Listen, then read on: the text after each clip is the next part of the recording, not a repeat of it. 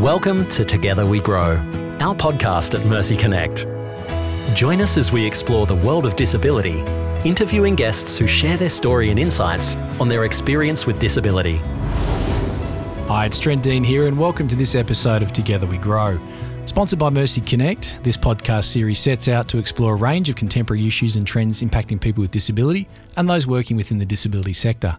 I'd like to acknowledge the people of the Wiradjuri Nation, who are the traditional custodians of the land on which this podcast is recorded. Today I'm joined by three special guests who are Alison and Peter Campbell and Ben Hooper. Now, Alison and Peter have lived in Henty since 2016, where they are active members of the community and contribute to many different organisations within the region. One of their most significant contributions happened only recently when, as a result of their own personal experiences, they recognised the need for respite care in smaller communities. Alison and Peter then activated the development and construction of Avondale Place, which includes a four bedroom short term respite care centre and four two bedroom assisted living units. Following Alison and Peter's generous donation of funds to enable the project to proceed, the Henty Respite Trust, of which Ben Hooper is the chair, officially celebrated the opening of Avondale Place on the second, uh, 22nd of March this year. Welcome, Alison, Peter, and Ben. Great to have you with me today. Thanks, Trent. Thank you, Trent. Thank you, Trent. It's No. an honour to be here. Oh, it's lovely to have you here, Peter, and, and Alison and Ben. Thank you. And uh, look, first of all, Alison and Peter, uh, noting that, that generous donation, what, what prompted you to initiate the Avondale Place project? Um, I'll go first, Trent, if that's okay. Um, uh, as I've discovered lately in my life, that changes can happen very, very quickly in your life, and and they're often not planned. And in our case, um, we've had an idyllic life with two children living on the farm near Henty, and everything was hunky dory until in 2016, our daughter, who was a vet at the time, began getting sick, and turns out that she had um, ME/CFS, which is most people understand that as chronic fatigue, and currently she is bedbound. So this has been going on since late 2016, and, and initially I was her her, her main carer. Um, as cause as as the, the disease progressed, she beca- became less and less able um, to do things for herself, and that's still the case. Um, so for me, it was all about me, to be honest. Um, I need help. I need respite. I need a break from all this caring while we're still trying to run our farm and run our family business and and keep up some sort of level of lifestyle. Um, so it all comes from that, me being selfish, I suppose, and being aware of the need for the carer to have some care. Yeah, And well said. That's where it started. And it was just an idea, and then it just went out of control after that. And I'll hand over to Peter. Yeah, for Peter. the next part. Uh, thanks. Um, I think the role of a carer was actually thrust on us. Um, we, not a, we weren't aware of the carer's role really, but we didn't have any personal experience of being a carer. But Avondale Place really came about when we um, talked it over with the local health, health committee, and basically the chair, who was Michael Brown at the time, uh, suggested something similar, and we spent a lot of time just travelling around different, uh, travelling around the area, visiting different towns, seeing what was available, until we worked out what would be suitable for a small town like Henty. We then spent a lot of time and looking at st- statistics from um, from one of the people with the Yeah. Murrumbidgee Health, and um, from then, I guess the the um, it, the idea was initiated of the house plus the four units. Um, that's what we eventually came up with. That's great. And uh, again, a very worthy cause. And Ben, I guess, how did you initially get involved with Avondale Place and what motivated you to step into the inaugural chair position uh, for the Henty Respite Trust? Yeah, well, as Peter just um, indicated, in the early stages of this project, um, Alison and Peter both approached the um, Henty LHAC, which is the local health advisory committee for Murrumbidgee Health, which I'm a member of. So um, the project really stemmed from there and, and, and some coordination with, with our chairperson, Michael Brown, and a series of visits to uh, similar centres that we were modelling our, our vision off, I guess, well, Peter and Alison's vision off. Um, as the project developed, there was a need to establish our own board, obviously. Um, actually, Peter and Alison invited me to be the chair, asked me to be the chair, and which, after some consideration, I just felt very passionate about. Um, you know, we're very, very fortunate in, in Henty. We've got a, a lot of champions for health, I guess, and um, a lot of people that have fought very hard for our health services. And I'm relatively new to, to the township of Henty, so and it was an opportunity for me to give a little bit back. Um, I also have a, you know, a lot of close relationships where a lot of friends have had brothers or sisters or, or now their own children that, that live with disabilities and, and I see some of the struggles they endure.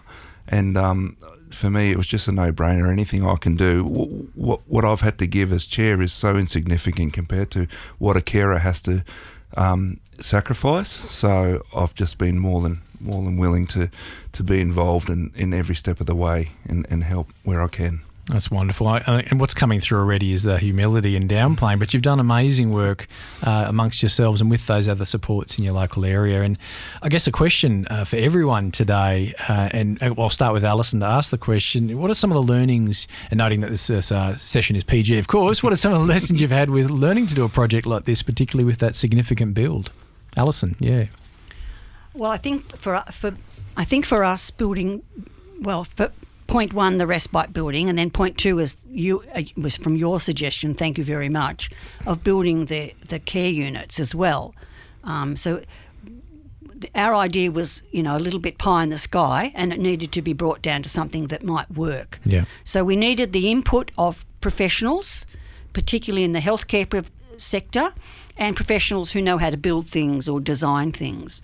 So I think, I think that would be one of the um, important things that I would learn. Mm. And the, the fact that we did a lot of research told us that what we were doing was quite dangerous and, well, not dangerous as in affecting our health, mm. but it, it, was described as a thin marketing area. Mm. So we knew that we were embarking on a risky journey, but we developed all these skills to um, uh, create a charity, to make links into the community, to develop a board. So um, it, some of those things have just been fabulous, and, and I just feel that somebody's watching over us. End of story. Yeah, that's one well said, and it is those learnings as you go through the process. Because I think if you did know uh, what would come down, the, you wouldn't have done it. No. Um, but that is absolutely a really good point. Uh, there's always providence and divine intervention, as it were. And, and Peter, for yourself, any sort of obvious learnings? Yeah.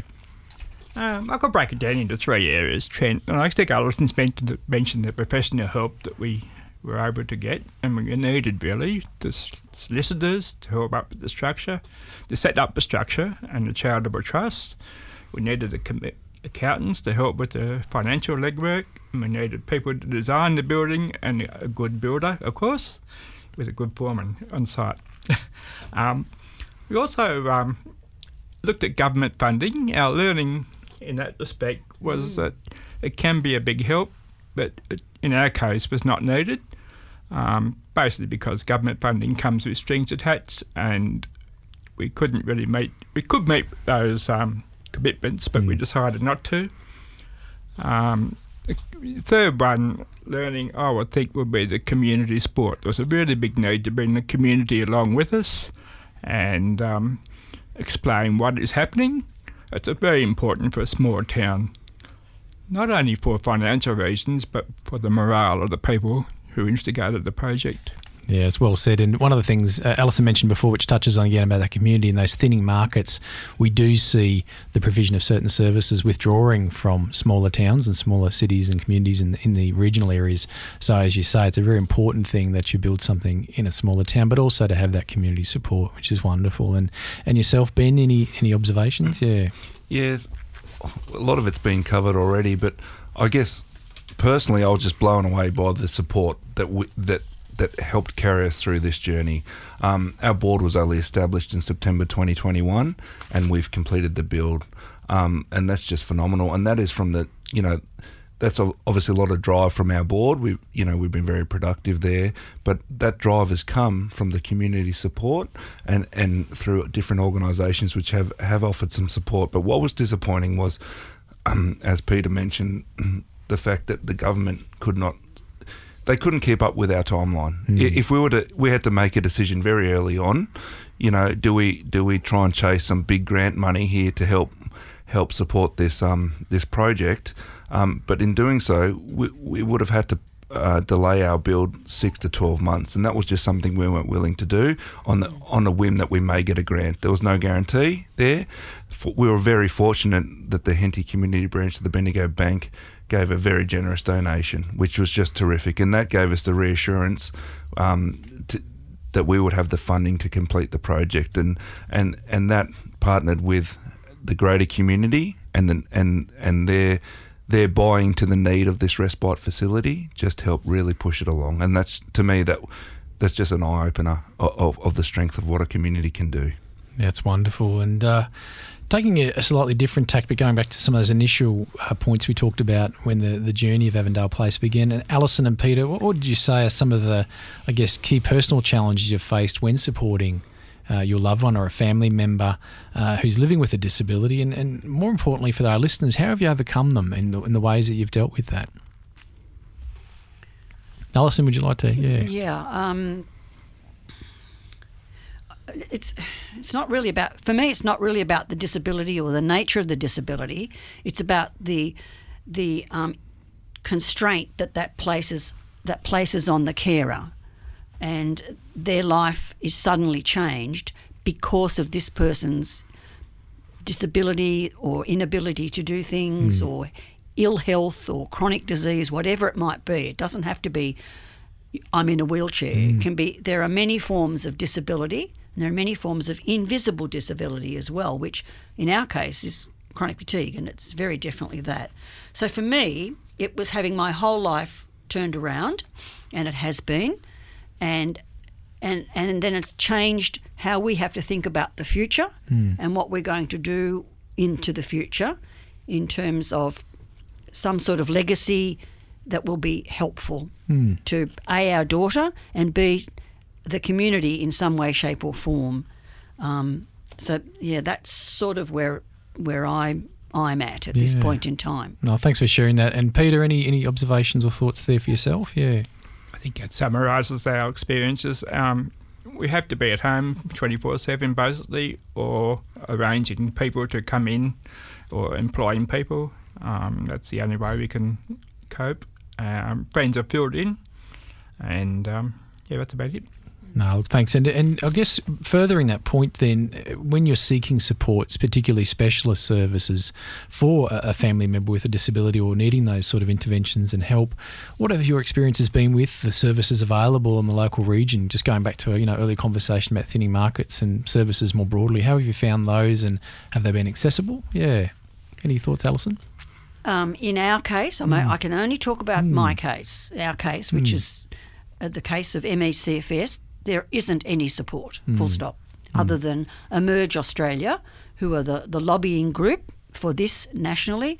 There is poor funding given to this research, even even though it's now closely linked to long COVID, and that there must be some way that something will flow through from long COVID into into a solution for a finding a diagnosis for chronic fatigue and b finding a cure and or and or finding some way to manage it. It is very very it doesn't exist basically. That's my that's my um, observation to date. Um, uh, and it usually hits young people.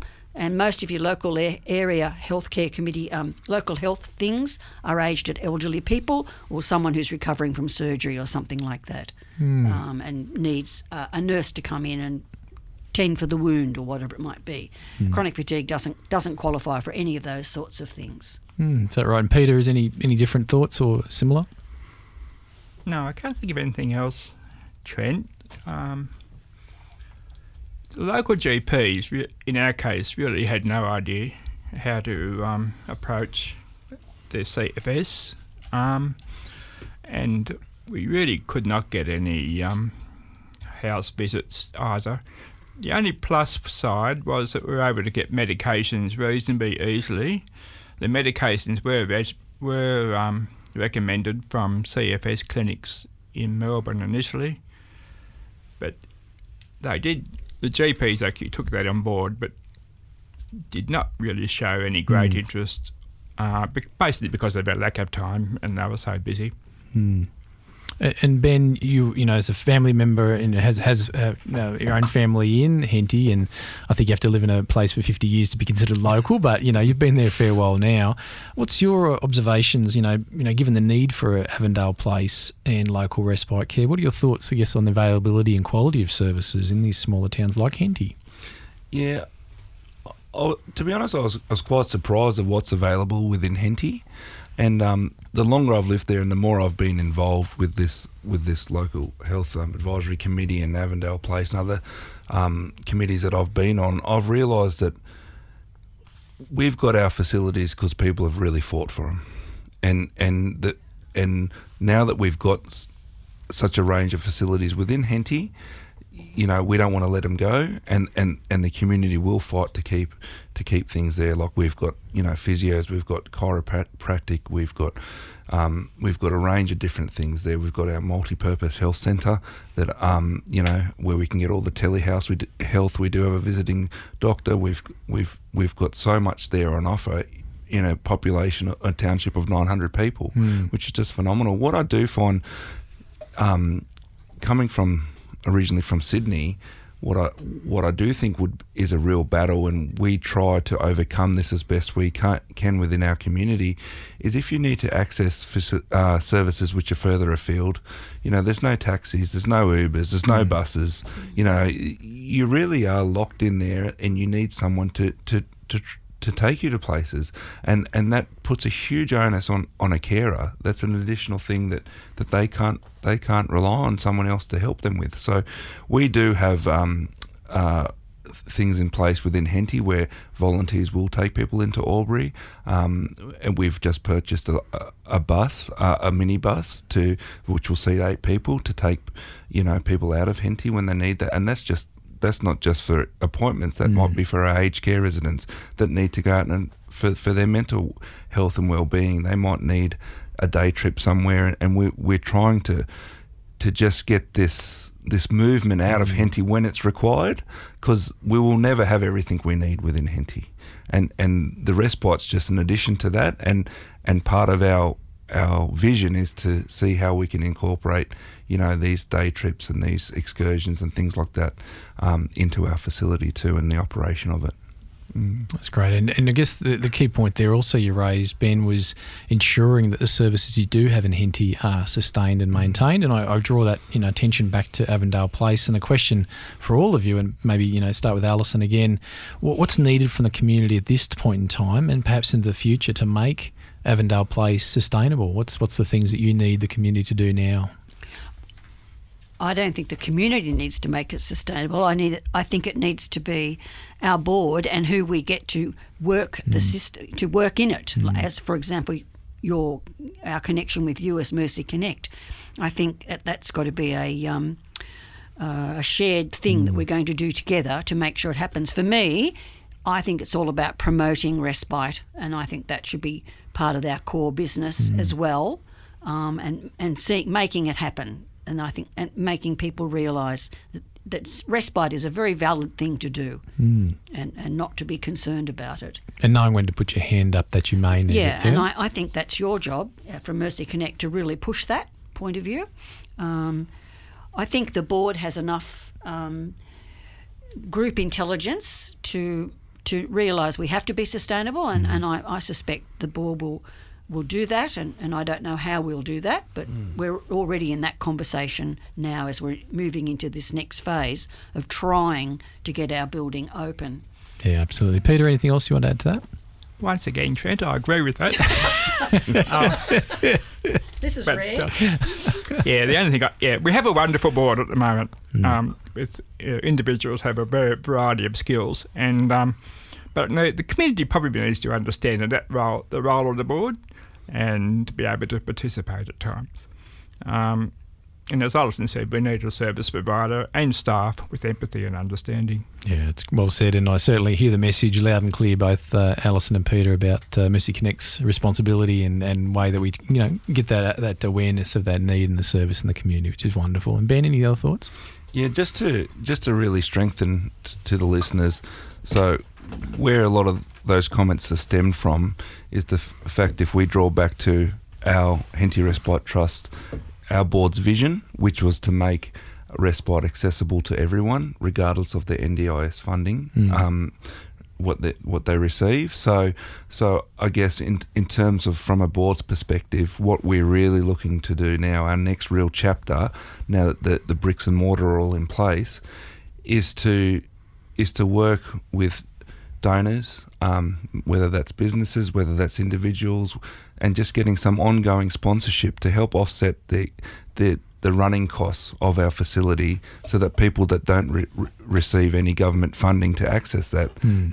it, it's realistic for them to, to to book themselves in and to have a stay, and that's our real to be sustainable. That's what we need to achieve. And that certainly is the, the attraction point. It's a mission inspired or mission led uh, movement that you're, you're all leading there, which is wonderful. Uh, and I guess uh, a broader question again for our listeners, and, and you know, starting maybe reverse order this time with Ben working backwards. But f- through this journey, you know, personally and professionally, what are some of the things you wish the general public better understood about disability? Yeah, I think from what I've learned from my journey is just you know, you know just appreciate that not all disabilities are noticeable from the surface. There's a lot happening. You know, a lot. I think it's one in five Australians live with a disability. You know, and um, and Alison sort of said it at the beginning of the podcast when she's. I don't think I think she said it wrongly, calling herself selfish, because she's not selfish at all. She's a she's the very opposite of that, in my opinion. I have a lot of respect for Alison, she's not selfish. And but you know, just to to remove that feeling of selfishness and and recognise that as a carer, you know, you're you're you're at risk of carers burnout, and you need to acknowledge that you need a break. You hmm. can't do everything, and I know that's very hard when you love someone and you don't want to ad- sort of acknowledge that that you might need a break from it.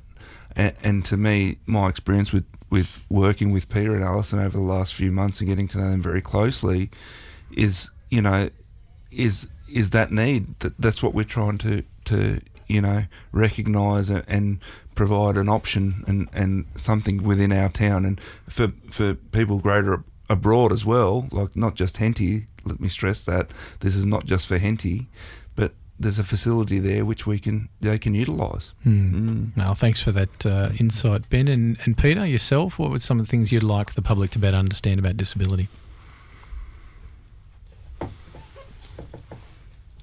I think that was really well said, but um, I can only add that the role of the carers and the needs it would be one area that um, for disabilities, which is important. But see, some people are cut out to be carers and really embrace that role. But for most, it's just thrust upon them, and they Mm. have to learn how to cope. No, thank you. And Alison, any final thoughts on that question? Yeah. Uh, no, I've, I think I have a feeling everything's been said, and I've probably said enough already. Uh, Other than what I said at the start, there are disabilities that are invisible, and uh, but the counter of that is the carer can be invisible as well. So our focus is about carers, not not really what the disability might be, but our focus is about caring for that person, so the carer. So that that's um, that's my my my slant on it. That's wonderful. And look, I just want to acknowledge, thank you uh, for sharing that. And, and you are visible to us and certainly visible to our listeners. And, and, and I'll also mirror that same comment uh, from Ben that there's no selfishness in front of me at the moment with the people that I'm interviewing today. So thank you. And I'd like to thank you, particularly for making the time today. And as you said at the start, you know, you, you're juggling your lives, you're working uh, around uh, these challenges, and for giving us your time to share with the listeners today in this podcast uh, as guests on Together We Grow. Uh, so thank you for coming in today. Yeah. Thank you. Thanks, Trent. thanks Trent No, that's great. Now, and as Alison, Peter, and Ben have all highlighted, if you'd like to support uh, Avondale Place through gift or donation, or perhaps you have a loved one who might require some regionally located respite care, you can find out more about Avondale Place uh, through their website at avondaleplace, that's one word, .com.au, or via Mercy Connect at mercyconnectonewordorg.au. This week, I leave you with a quote from Margaret Mead, an American cultural anthropologist, who said, Never underestimate the power of a small group of committed people to change the world. In fact, it's the only thing that ever has. I'd like to thank everyone who has downloaded or streamed this latest episode of Together We Grow and do look forward to welcoming you back again for our next episode where we will continue to hear stories and shared learnings and experiences from people with disability and those that support them. And remember that it is together and only together that we grow. Goodbye. Thanks for listening to Together We Grow. For more information, check out our website mercyconnect.org.au.